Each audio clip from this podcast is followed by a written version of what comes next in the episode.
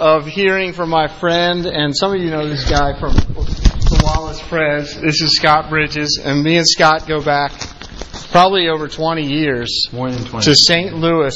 And uh, when I was at Covenant Seminary, Scott was an assistant pastor at a church right next to Covenant Seminary called Covenant Prez. And uh, I remember Scott. Um, one of the let me see. I, yeah, it's good. It's good. Is that good? Yeah, put it on there. Um, Scott was uh, an assistant pastor at this church, and there was a huge flood in 1993 in St. Louis. It like like in Iowa and Missouri was really flooded, and he, along with some other churches, um, specifically remember him was they were doing a lot of um, swamping out. So one one Saturday or something, Oh, I man. went with you Yeah. put on a big rubber suit, a lot of rubber gloves and everything, and we went and we mucked out some buildings in Chesterfield, Missouri. That was fun. So um, Not. yeah. So anyway, but and we probably all got sick because of it. But um, Scott is also the chairman of the RUF committee. So this man right here is like my boss as well.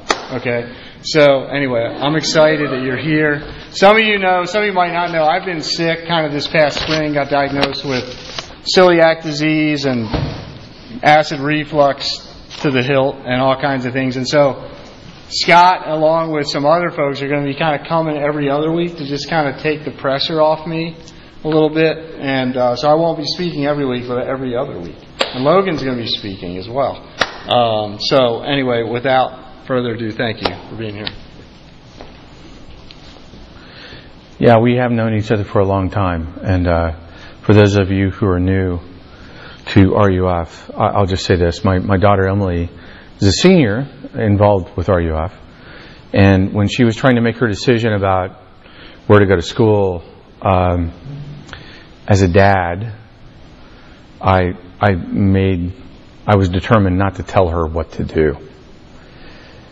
And uh, but she kept pressing. Uh, okay, let, let's do some pros and cons of the different schools.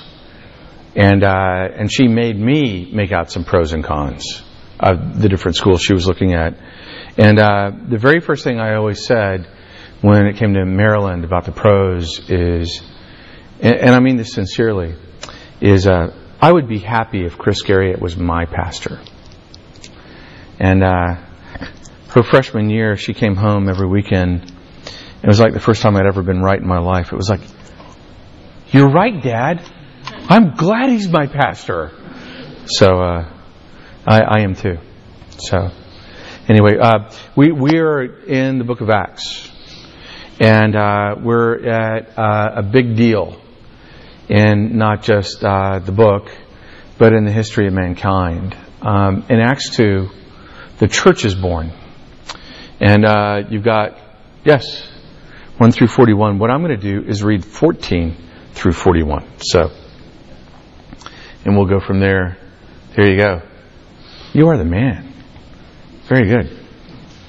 So, how about we pray and then we read this rather lengthy passage? It's a sermon. Have you ever heard a sermon on a sermon?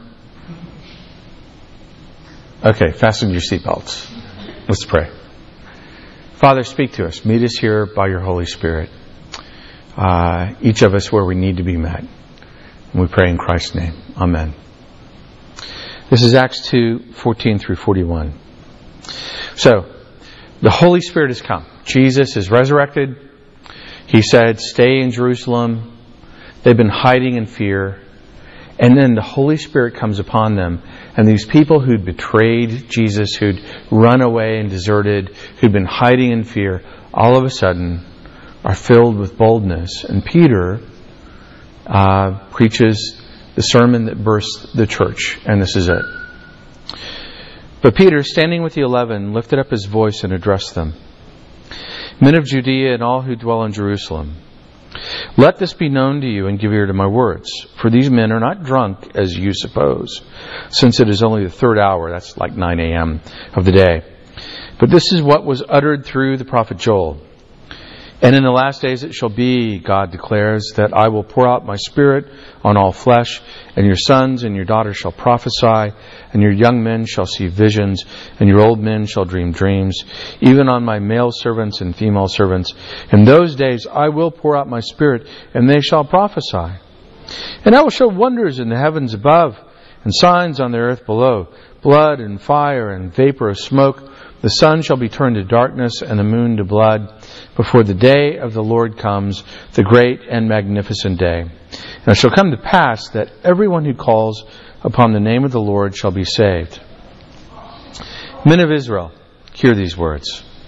Jesus of Nazareth, a man attested to you by God with mighty works and wonders and signs that God did through him in your midst, as you yourselves know. This Jesus, delivered up according to the definite plan and foreknowledge of God, you crucified and killed by the hands of lawless men.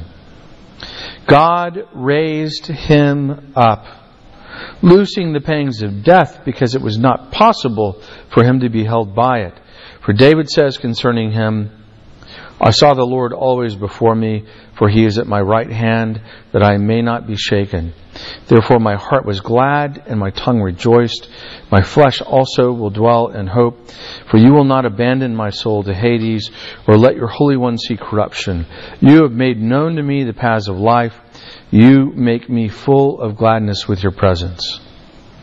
Brothers, I may say to you with confidence about the patriarch David that he both died and was buried, and his tomb is with us to this day. Being therefore a prophet, and knowing that God had sworn with an oath to him that he should, he would set one of his descendants on this throne, he foresaw and spoke about the resurrection of the Christ, that he was not abandoned to Hades, nor did his flesh see corruption. This Jesus God raised up, and of that we are all witnesses. Being therefore exalted at the right hand of God, and having received from the Father the promise of the Holy Spirit, He has poured out this that you yourselves are seeing and hearing. For David did not ascend into the heavens, but he himself says, The Lord said to my Lord, Sit at my right hand until I make your enemies your footstool. Let all the house of Israel therefore know for certain that God has made him both Lord and Christ, this Jesus whom you crucified. Now, when they heard this, they were cut to the heart and said to Peter and the rest of the apostles, Brothers, what shall we do? And Peter said to them, Repent and be baptized, every one of you, in the name of Jesus Christ, for the forgiveness of your sins, and you will receive the gift of the Holy Spirit.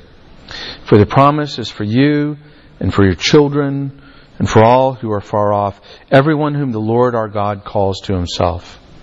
And with many other words he bore witness and continued to exhort them, saying, Save yourselves from this crooked generation. So, those who received his word were baptized, and there were added that day about 3,000 souls. Uh, this is God's holy word. Before I start talking about this, I have to say something else. I apologize. I meant to say this before.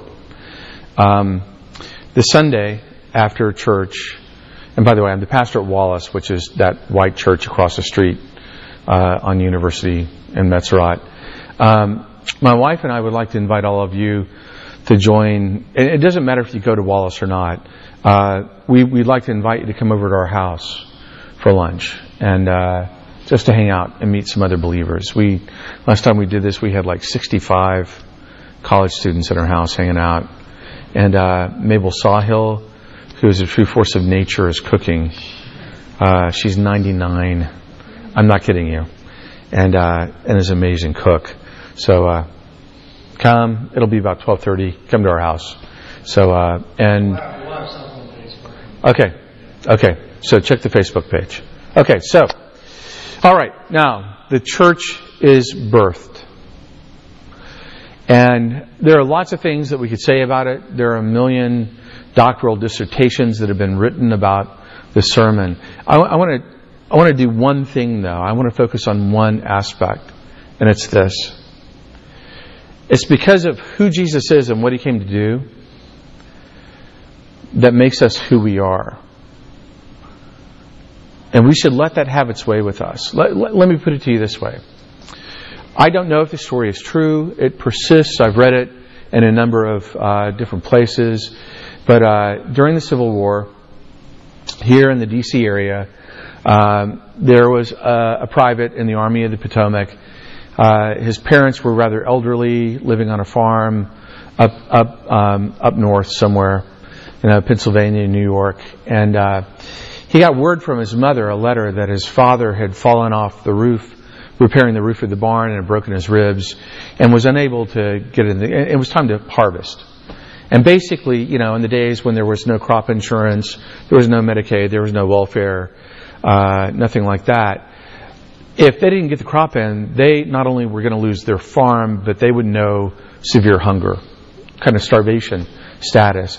And so he put into uh, his uh, commanding officer for leave and was denied it.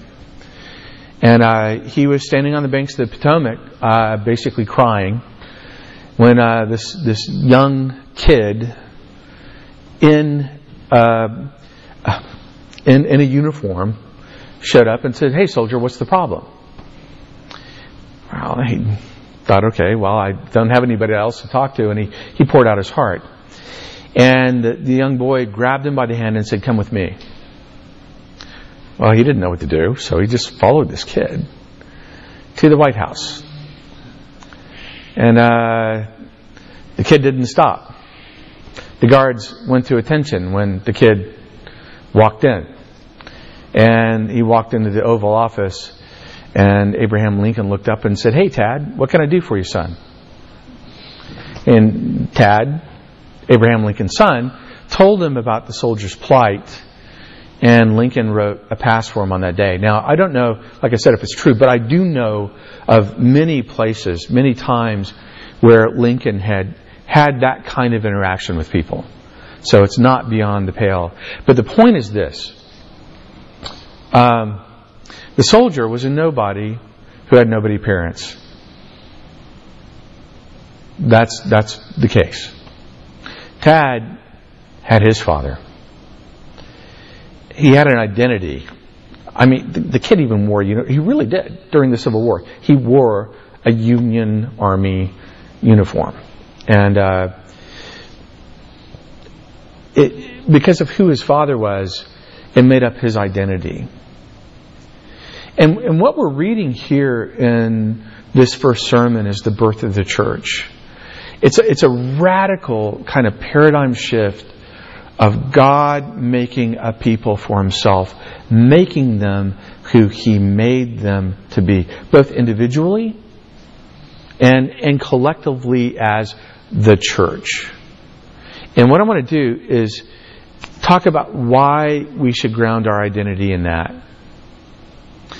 You know, uh, the the first of of semester uh, in the fall is a delightful and terrifying time because everybody's scrambling to find some significance in their grade point, in their good looks, in their circle of friends.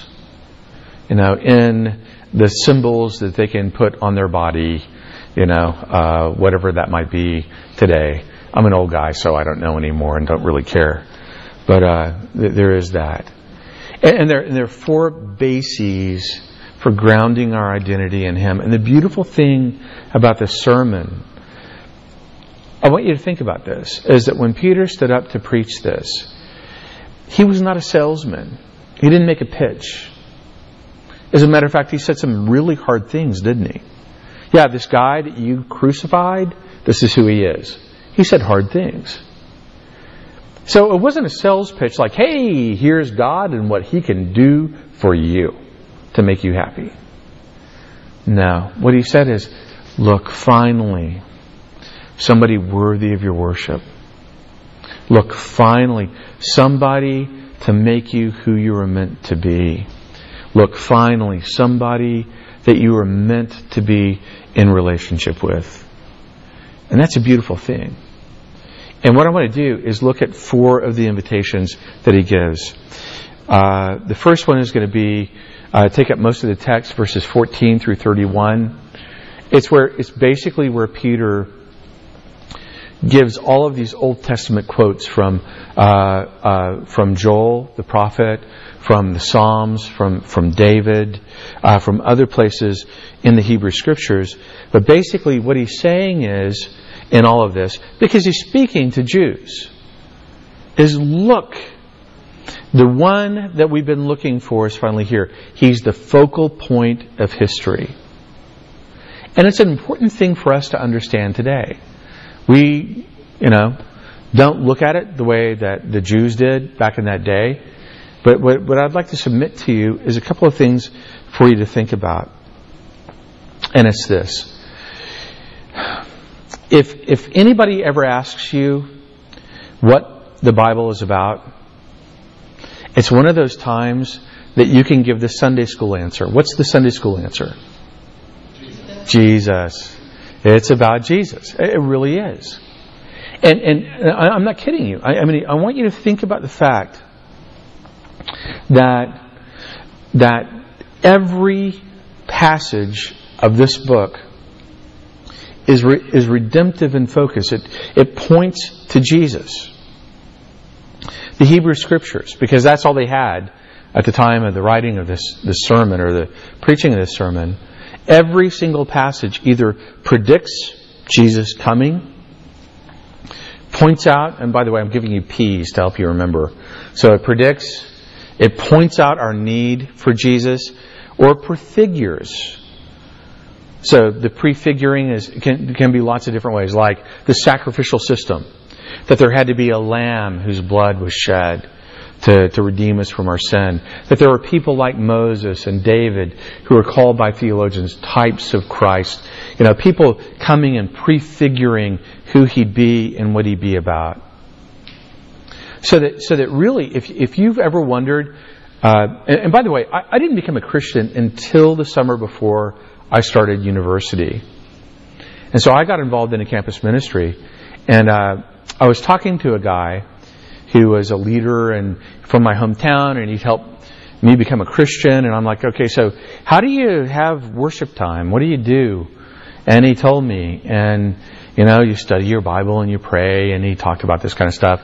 And I remember opening up the Bible and going, okay, what, where do I go? What do I do?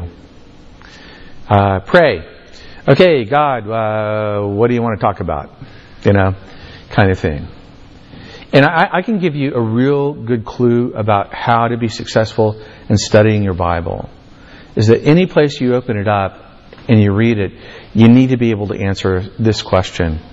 What aspect of my fallenness, my brokenness, is being addressed redemptively in this passage? Where is Jesus meeting me here? Either predicting that he's coming, and, and what is it about that prediction that meets me, uh, pointing out my need, what is my need here, you know, that kind of thing. So there's that. The other thing is this um, that what we see in this sermon is a huge paradigm shift. It, it really is from the old to the new, but all along the way, it's been organic in nature. In other words, you know, from Genesis to this point, it's been like an acorn growing. But what we begin to understand here in the sermon, when it says, oh yeah, by the way, about 3,000 people became Christians that day. You know, just, that's all. Uh, a good bit of Jerusalem back in that day.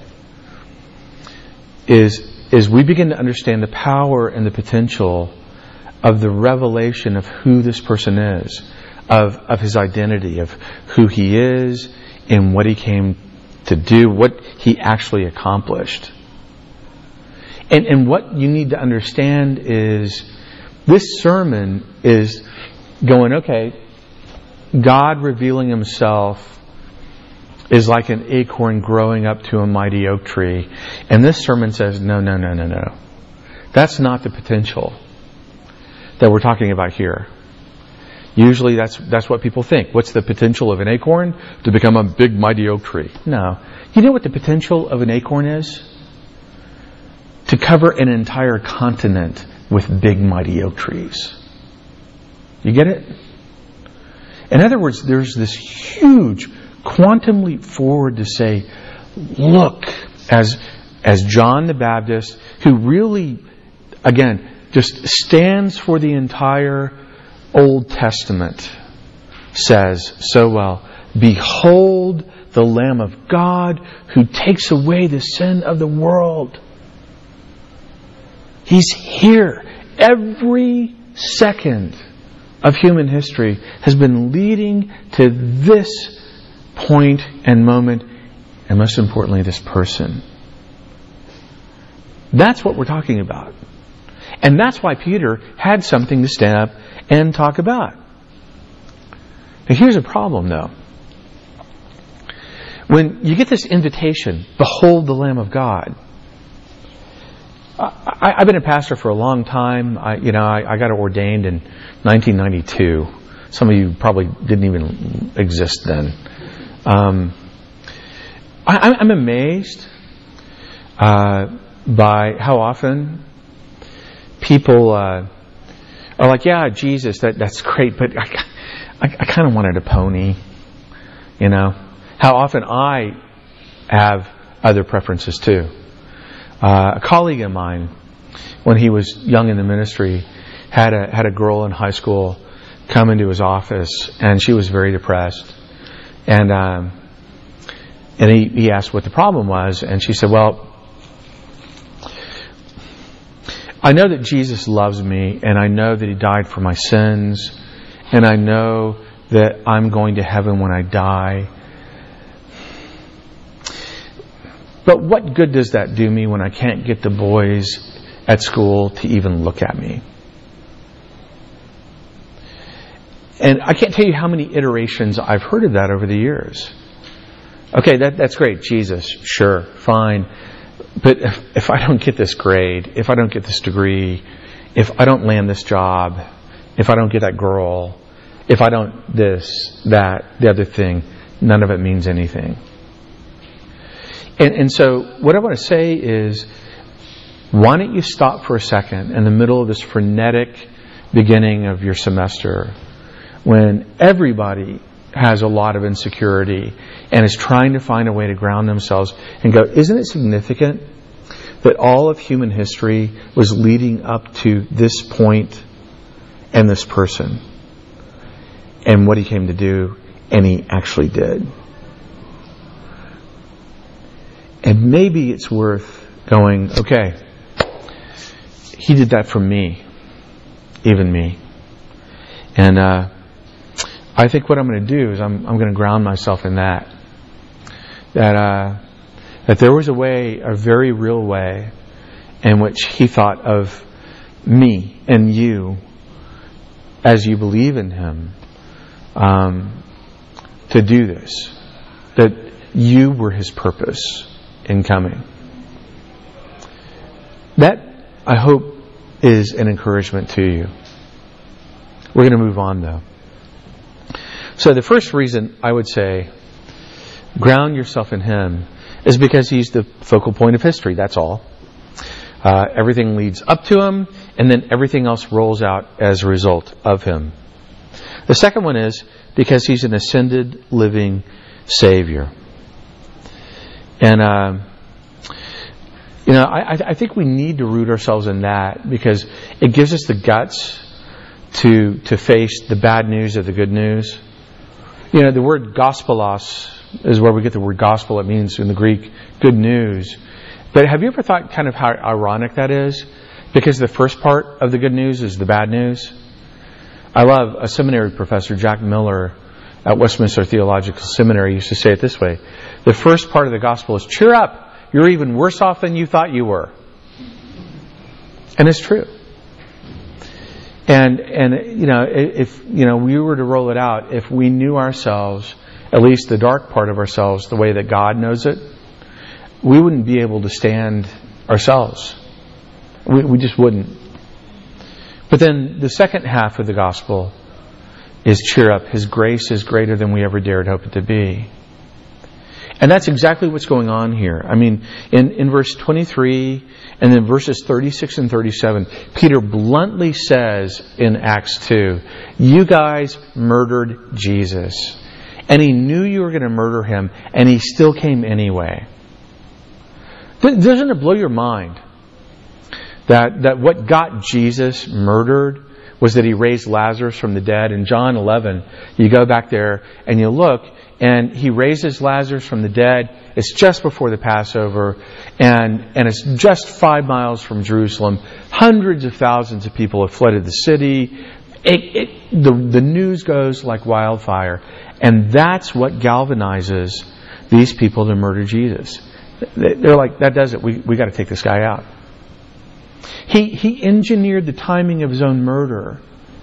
And he knew how much we did not deserve him to die for us. And yet, he still went anyway. There's also not just the greatness of our need, but the greatness of his excellencies, of his personhood. I mean, think of uh, what it says in verse 22 uh, Jesus of Nazareth, a man attested to you by God with mighty works and wonders and signs that God did through him in your midst, as you yourselves know. Verse 24 God raised him up, loosing the pangs of death, because it was not possible for him to be by, held by it. Uh, verse 33 if I can find it. Being therefore exalted at the right hand of God and having received from the Father the promise of the Holy Spirit, He's poured out this that you yourselves are seeing and hearing. And it goes on and on about, again, not here's God and what He can do for you, but look, somebody finally worthy of your love, of your loyalty, and of your allegiance. I, I tried to think of a way to to explain what this is about. This is, this is what the Bible calls grace. In other words, a love that's given to us that we don't deserve, but is still ours anyway. And um, the closest I can come to it is this.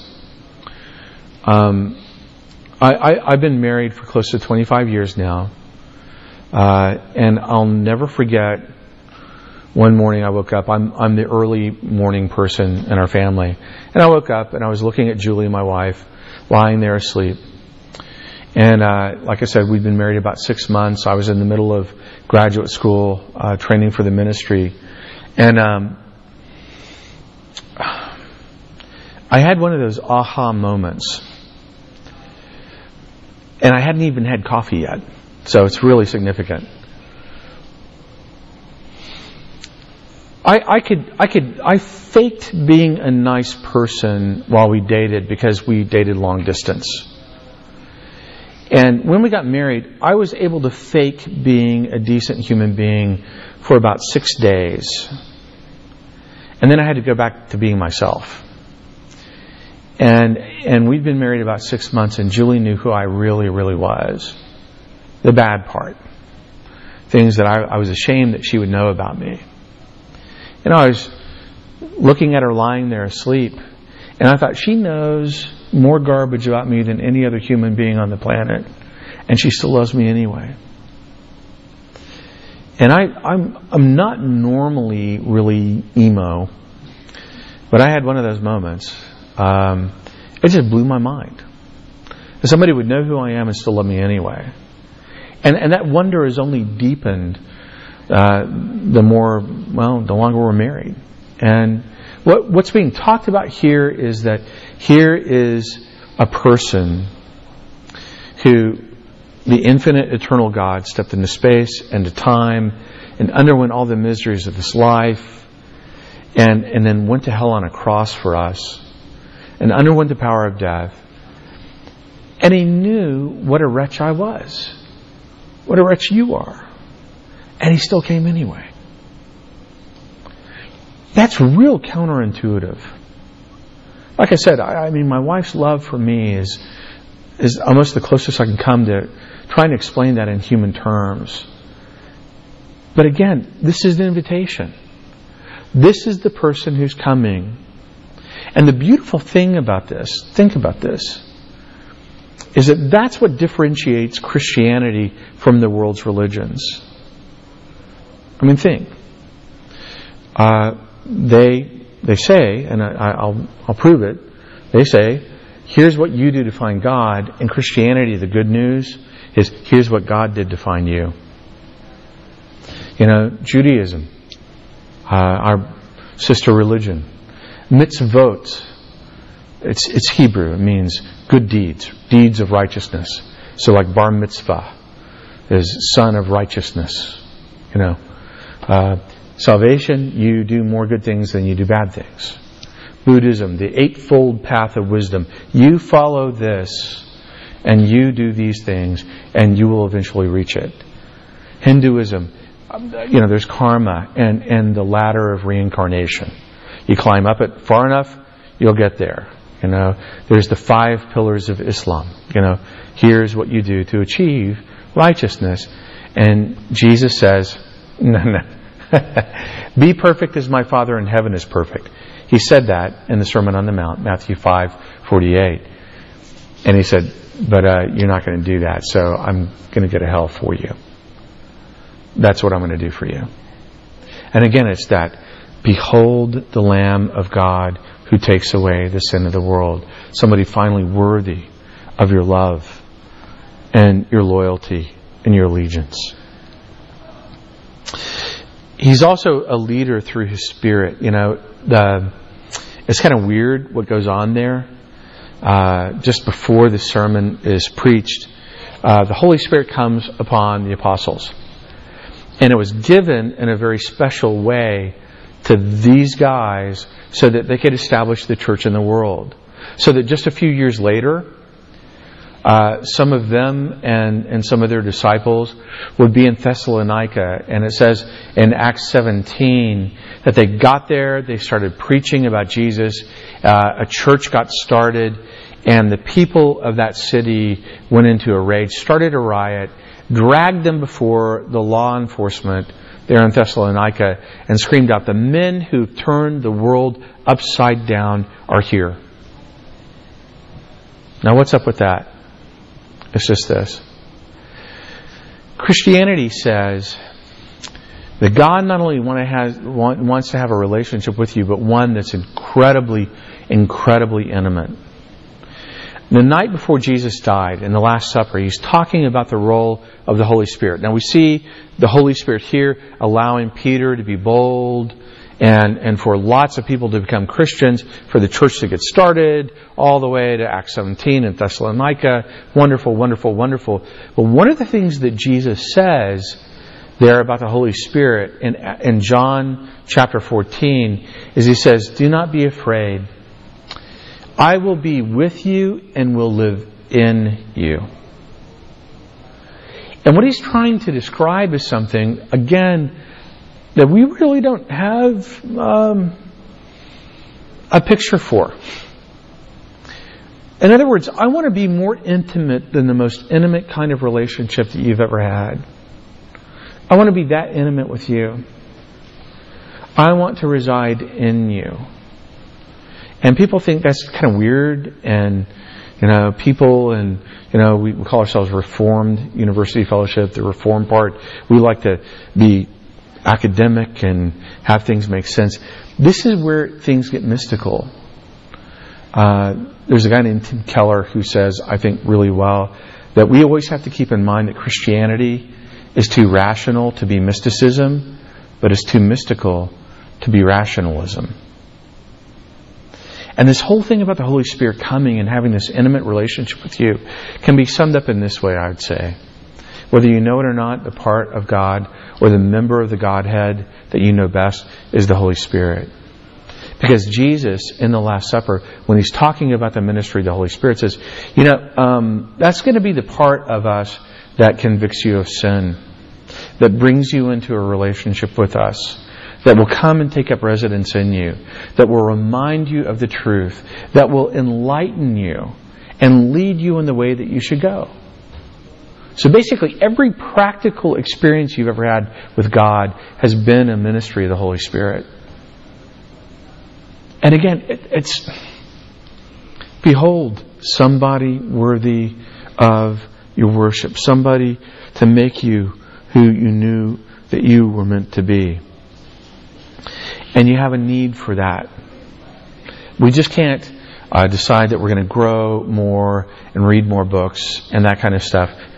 We need to sit and and enter into that mystical aspect of having a relationship with God, of going, if He doesn't show up, then this has been a huge waste of time.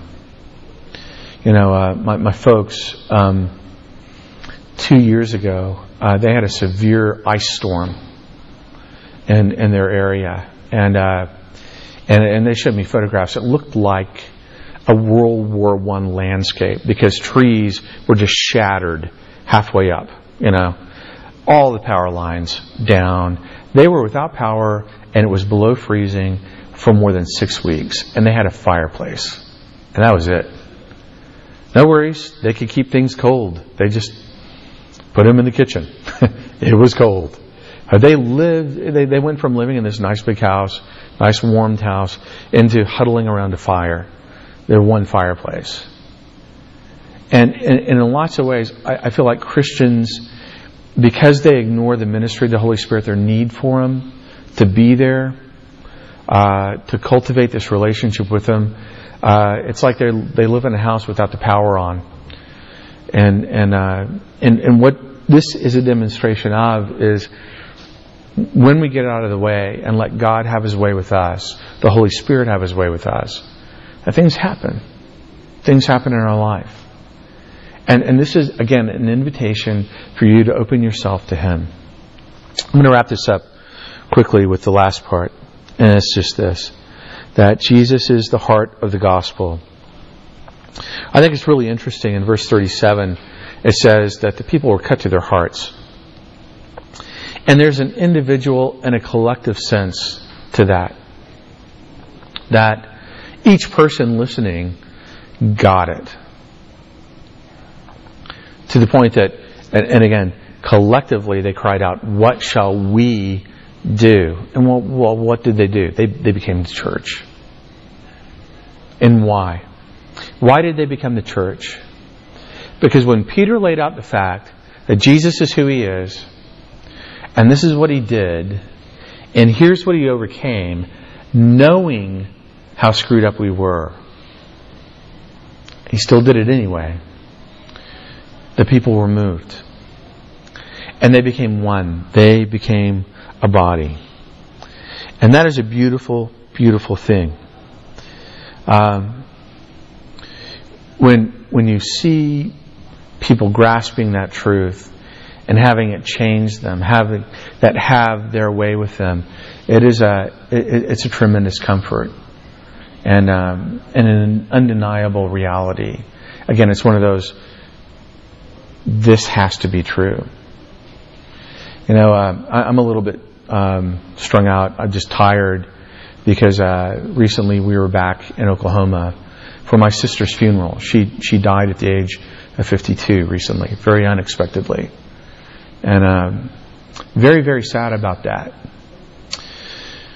But I, I can tell you that when my father called me with the news about Tracy, the grief slammed into me and the comfort came too. Because my sister, who'd had a rough life, uh, was very authentic, no nonsense. You knew exactly what she was up about, you know, she was up to and what she thought about everything. And uh, her faith is undeniable. As a matter of fact, I could say her faith was undeniable, not that she doesn't have it anymore, but because her faith has become sight. Uh, the, the, comfort came because I knew that I knew. And I, I'd seen it work out in her life that that as a broken person, uh, she opened herself to Jesus coming into her life and making a difference forever for her. And um, and you know when you when you get to that point, when death comes that close, you can't joke around, you can't kid around. It's uh, it's either real or it's not. And, and the beautiful thing is, it, it was just a, a huge ministry, uh, a gift my sister gave me and and the rest of my family, and that uh, we we got no doubts about where she is now. And again, it's because she connected with the things that Peter was preaching about that made the church the church that made her who she is. And and makes me and you, you know, if you believe who you are. And the great thing about this is was the church perfect when it got born? Go like this. No. Most of the rest of the Old Testament was written because they were so screwed up. You know, no, don't do that. Oh, come on, stop that. You know, this kind of thing. I, you know, there, there, were there were lots of correctives in the in the rest of the New Testament, but but the faith was real and true. And even as flawed as she is, the church, even as flawed as we are as Christians, um, we can take comfort in something. Uh, with the shining start and then really soon lots of flaws. We can say with the church in its infancy, like, um, well, like a college speaker said to me when I was a brand new Christian my freshman year.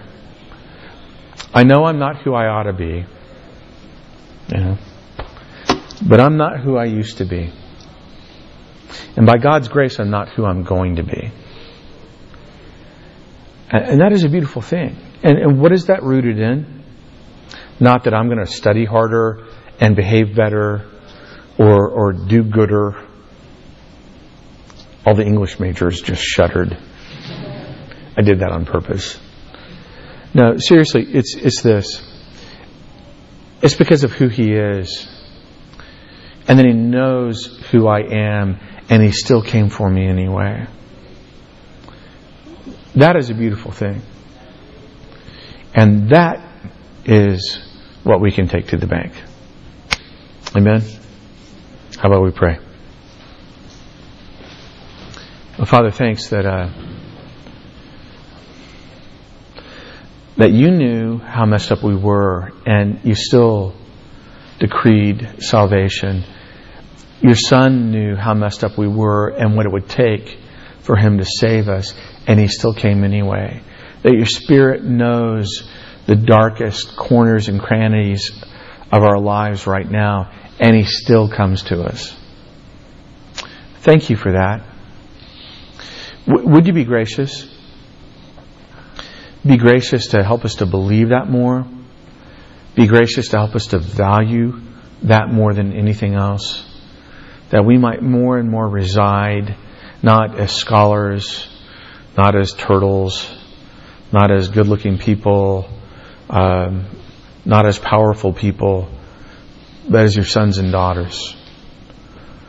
And uh, help us to be rooted there, we pray more and more. In Christ's name. Amen. All right. We're going to sing another song to close. So